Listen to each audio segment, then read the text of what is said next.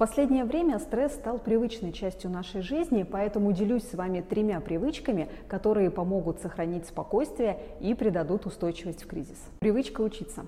Во все времена она имеет актуальность, тем более в кризисные. Обучение станет отличным способом переключиться и отвлечься, освоить новую профессию и прокачать уже имеющиеся навыки. Да и в конце концов научитесь делать то, что давно откладывали. Привычка рефлексировать. Важно прислушиваться к себе, не подавлять и не обесценивать эмоции, выстраивать правильный внутренний диалог с собой. Основная польза от рефлексии – это найти истинную природу переживаний и устранить проблему. Привычка анализировать финансы.